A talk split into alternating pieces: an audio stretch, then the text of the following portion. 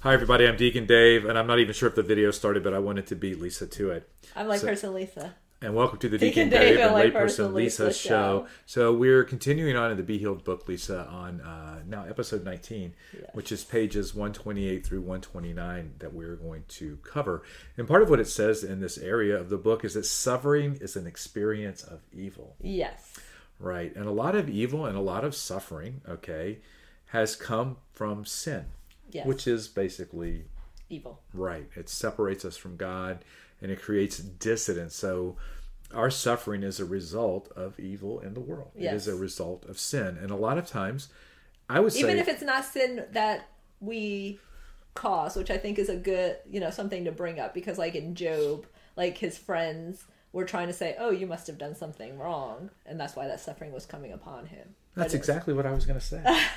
beat you, that- that- beat you to it. yes, I thought you interrupted me, which was rather rude, but that's okay.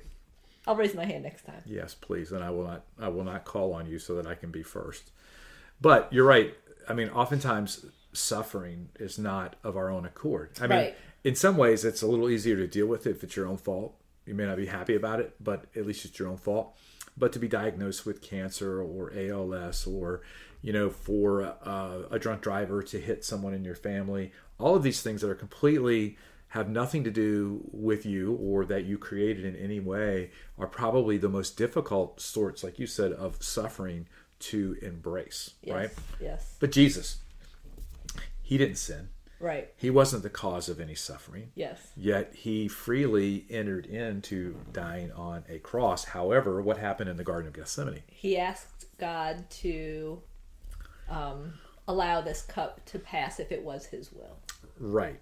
Well, it wasn't his will. Right. Right. His will was for him to die on a cross. Right. But even Jesus and He still pr- prayed about it. Yeah, and, what, and so I think there's a couple of things here, right? In, in that time of, of despair and because he was already suffering, right? He was suffering because he was bleeding. I mean, he was crying uh, Blood. He was blood, cry- crying blood. right? Sweating blood. Sweating blood. Yeah, sorry, that was Oh. my fault.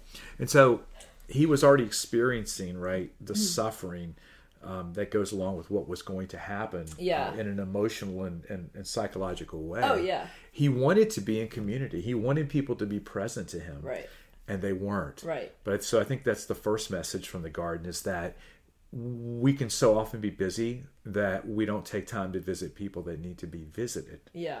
And then the other thing is, yeah, that Jesus said, "Hey, if there's a plan B, I'm okay with that." right. right? And and so often we want a plan B, but that's not the will of God, right? And so uh, we enter into that suffering Mm-hmm. in in a way that's meant to be redemptive, because Christ's suffering, right, redeemed all of us, Mm-hmm. and that same redemption is also brought to us. Yes. But we have to remember, Jesus is alive.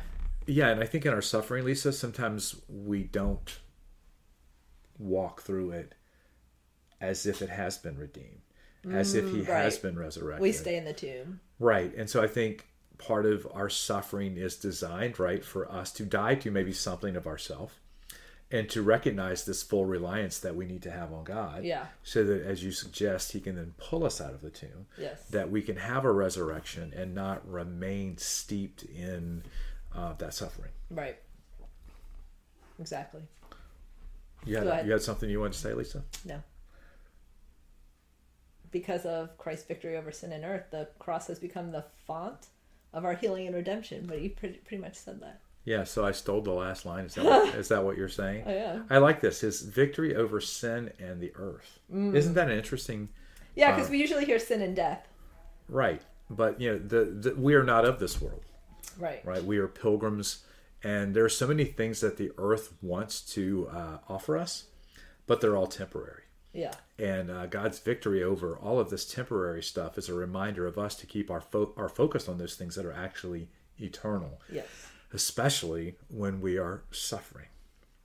I'm Deacon Dave. Only person Lisa. See you next time. Bye.